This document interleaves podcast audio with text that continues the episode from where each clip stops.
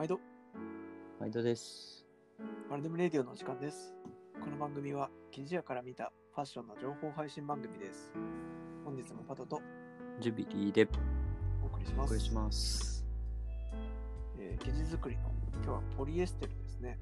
なんか。思い返せば、結構順番が、なんか、むちゃくちゃっていうか、あの、すげえ、モールスキンとかマニアックなやつから始まって、今、ポリエステルとはって話をしてる。うん。そうだ。そうだ。でもね、あれですよ、ちょっと、あの、避けては通れないやつ、まだまだいっぱいあるので、ちょっとこの基礎知識編のやつも、あのー順次やっていかなきゃなとはうんうん。思っているそうだね。時代なんですけど、えっ、と、ポリエステルはですね、まずどういうアイテムに使われるかっていういつものフォーマットで言うと、もうほぼうん何でも作れますと。うん。ア。ウターもドレスもワンピースもスポーツウェア、シャツもスーツもうん。何でも今作ってますよね。うんうんうん。そうだね。でめちゃくちゃ万能な素材ですうん。というのが、まあ、今日一番言いたいところでうん。で、まあ、それがなんでなのっていうところですよね。まあ、その辺が結構、あの面白くもあり勉強になるところかなって思うのでちょっとそのあたりをうん。一緒に掘り下げていきたいなと思っております。うん。で、えー、とまずはその言葉の意味というかあのそもそもあのどういう歴史があってどういうもんなのっていうところをちょっとご紹介いただけますか？はい。一応歴史的には1941年にイギリスのキャリコプリンターズが発表して1953年にデュポンが工業化したっていうことでな約70年前から、えー開発工業化されたよということでナイロンとかレーヨンよりは新しい素材ではあるんですけど、うんまあ、日本だと東レさんとか帝人さんとか大手合成メーカーさんと呼ばれるところが開発を、えーずっとしているものですね。うんうん。テトロンとかって言われるやつですよね。ん？テトロンって言われるやつですよね。あ、そうそうそうそうそう。テトロン。帝人の手に、東レのとに、ナイロンのロンでテトロン。うんそうそう。だから業界ではじゃ、ないんだけど、うん。ナイロンみたいなやつって意味で、テージとトーレが作ったナイロンみたいなのでテトロンってことですよね。そうそうそうそう。うん業界では TR とか TC とかっていう時は TR はテトロンレーヨンでポリエステルレーヨンの略だったり TC っていうとテトロンコットンでポリエステルコットンの、えー素材っていうことを表したり結構 T っていう表現を使いますね。そうですよね。あの、記事の根率書くときにもね、T60%、C60%、あ40%みたいな。T って書いてあるとき結構ありますもんね。そうそうそうそうあるある。というので、まあ、日本では特に歴史的にテトロンと呼んでたことも多いし、おっちゃんとかはね、いまだにこう、あの、T 表記でガンガン来る人もいますもんね。うんポリエステル丁寧に書かないみたいなことって結構ありますもんね。うん。うん。で、まあ、えーっと、なんでこんなにこう万能なのっていうところに話を移していきたいんですけど、うんうんうん。何がやっぱり他の繊維と違うんですかね？うん、やっぱりポリエステルはあの水を吸わなくて熱可塑性があるっていうところが大きいのかなと思って、まあ、水を吸わないっていうのは、結局油でできた素材で、えーまあ、原料的に水を吸わないっていうこともあって、まあ、水を吸わないってことは、えー吸水性がないから、えー繊維として膨張とか、えー収縮もしないっていうこともあるしっていうのと、うん。熱可塑性っていうのはまあこれも油油で形を変えてその形をとどめることができると。形状記憶っていう、えーとちょっと話違うんだけど一度作った例えばプリーツだったりとか、うんえーそういう高温で形作るとその形状をずっと維持するということですね。うん。だから、それがあるとどうなるかっていうと、やっぱり扱いやすいんですよね。形にした後にそのまま使える。あとは、まあ、シワができないから防シワでイージーケアとか、水吸わないから洗えるとか、まあ、とにかく、あの、その原料のおかげで、こう、使いやすかったり、えーみんなが生活が楽になるという繊維ですね。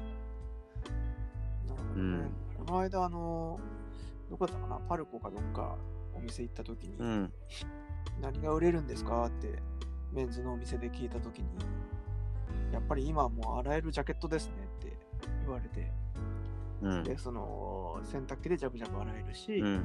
こう吊るしとけばシワにも一切ならないっていう、で、ちゃんとして見えるっていうジャケットがまあ圧倒的に売れてます。うんうんやっぱりコロナだからですかねみたいな話をしていて、うんうんやっぱりこのウールのね、そのスーツ、ザ・スーツって感じの生地よりも、うんまあ、そういうちょっといあの伸びて、洗えて、うんえーで、しっかり見えるっていうものが、ニーズとしてもやっぱりさらに拍車をかけてポリエステル進めてるのかなっていううんそうだね。印象をね、そんなとこからも感じたりしましたけどもうね。EJ ケアで快適。もうこの2つが求められる以上、やっぱりポリエステルは避けて通れないというか。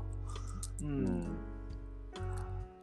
で、なるほどねまあ、そういう結局熱で形を変えて、それがずっと記憶するとか、まあ、そういうことがあるから、そのそれを伸縮性のある形にしたりとか、あとはうん。いわゆる異形断面っていうんだけど、えーああ、糸のそうそうそう。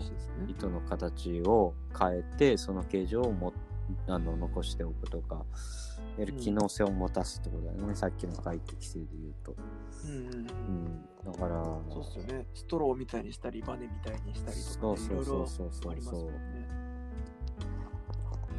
やっぱりそうやっていろんな形に変えれるからこそまあ求められる需要も多いということかなと思います、なるほどね。結構でも、あのーまあ当たり前ですけど、うんすごくこう化学の世界っぽいというか、うんなんかこう、面とかと全然違いますよね。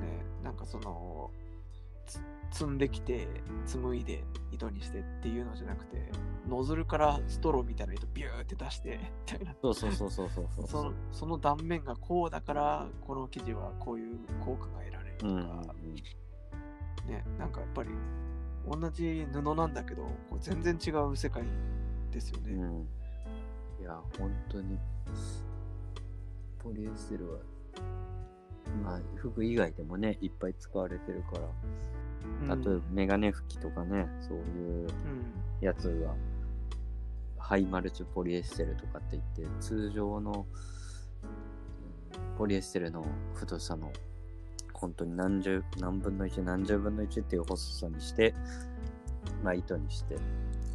そうするとこうまあよく水をまあ水を吸うっていうと変あのちょっとち表現が変なんだけど、ううんん、繊維のいわゆる表面積を増やしてねっていうことができたりとか、隙間をいっぱい使って、そうそうそうそこに水を入れていくそうみたいなそう。そうそうそうそうだよね。うん。だけどやっぱり糸本体に水が入ってこないから、スポーツとかに使った場合でも、すぐ蒸発してくれるっていうか、そのまま外に出してくれるみたいな。そうそうそうそうそうそう。そうことなんですね。うん。うんうん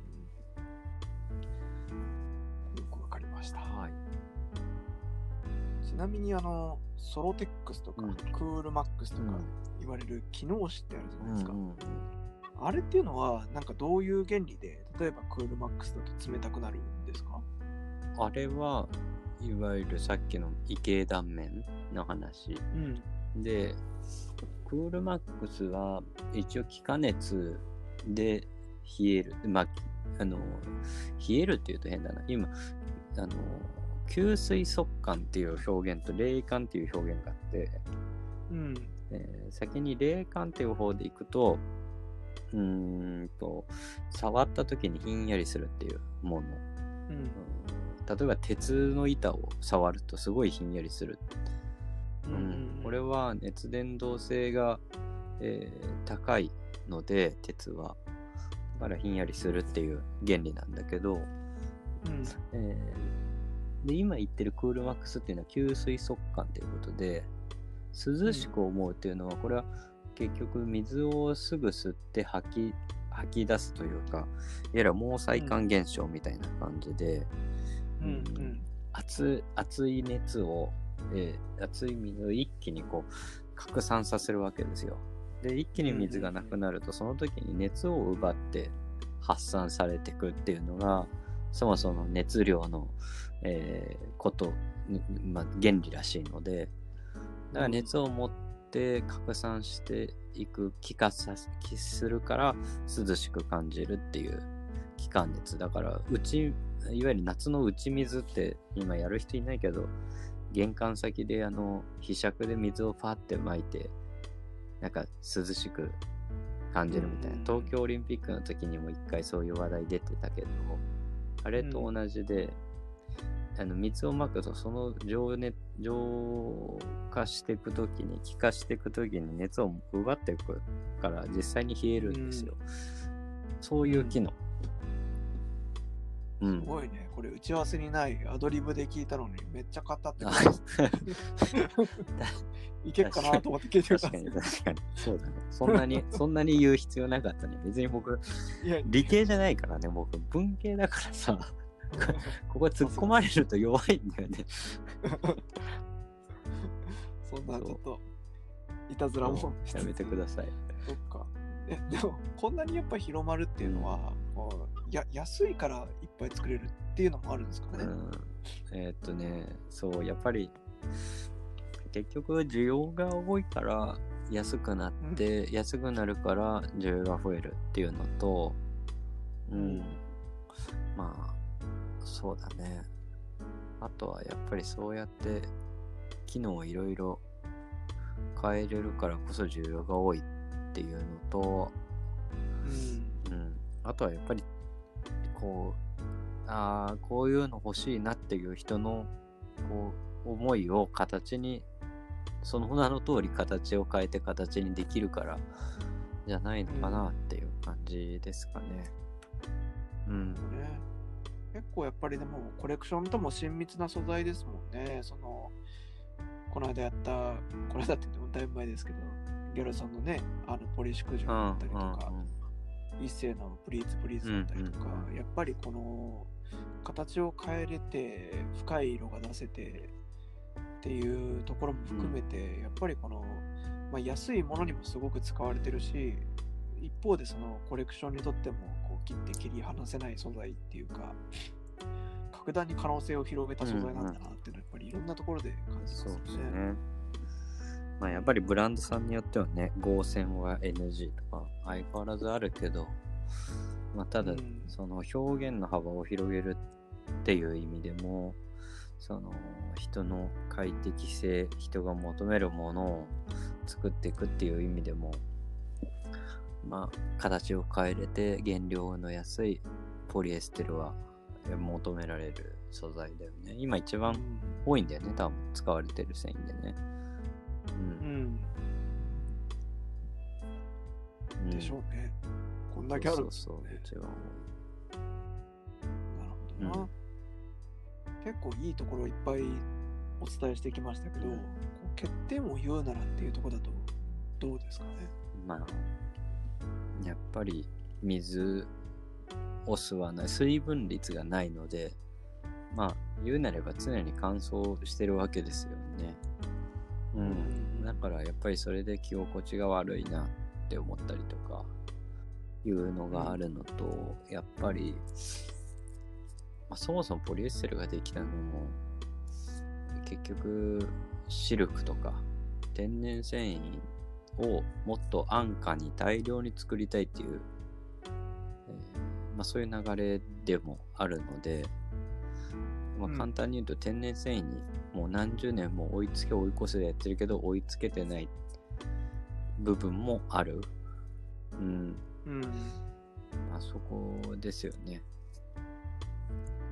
うん。なるほどね。そう。なんか、僕は肌全然弱くないので、あんまりこの嫌だなって感じる素材自体がすごくもともと少ないんですけど、どうですか？やっぱりちょっと肌荒れるなとか思ったりするときありますか？うん、僕ね、まあ、荒れること、実際に荒れるか荒れないかっていうと、で荒れない、うん、特にないんだけど、でもまうんあ、個人的には天然繊維推奨派ですね。うん、だからやっぱり、そう、コットンのインナーの方が、だから無印のインナーの方が多いですね。てか無印しかないですね。うん。うんうんで、あと、そうそうそう。あとね、ポリエステルのインナーで、うんスパン、まあ、その単繊維と超繊維と両方あるんだけど、単繊維、インナーって単繊維が多いんだけどさ、単繊維だとやっぱチクチクしちゃうんだよね。う。うんんそう。先が尖っちゃうそうそうそうそう繊維のそれもあるあって、面の方がいい気がします。うん。うんなるほどそうですねあとまあ欠点のところで言うと僕とかは最近サステナビリティめちゃくちゃいろいろ調べてるんで結構やり玉に挙げられてる素材でもあって、そのなんだろうなフリースのえー、とマイクロファイバーが抜け落ちて海に流出してそれを魚が食べてその魚を人が食べて、間接的にも直接的にも生態系を壊してるんじゃないのかとかね、あの作る時の二酸化炭素の領土なんだとかね。やっぱ高圧で染めなきゃいけないのでエネルギーをどうにかならんのかとか、まあプラスチックねペットボトルとかと近い話ではあるんですけど、結局その科学的に生まれたものだから地球に帰っていかないっていうところでうん。結構問題視する話もあったりとかしてちょっと次回予告なんですけどまあそれに対応するべく最近ねそのリサイクルのポリエステルっていうのも非常に出回り。始めてというか、まあ出回り始めたのはすごく前だと思うんですけど、20年とかあの増えてきてると思うんですよねそのあたりの話をまた深掘りしていきたいなとはーい。はい。えーこの放送が気に入っていただけた方は、フォロー、いいね、レターお待ちしております。それではまたお会いしましょう。さよなら。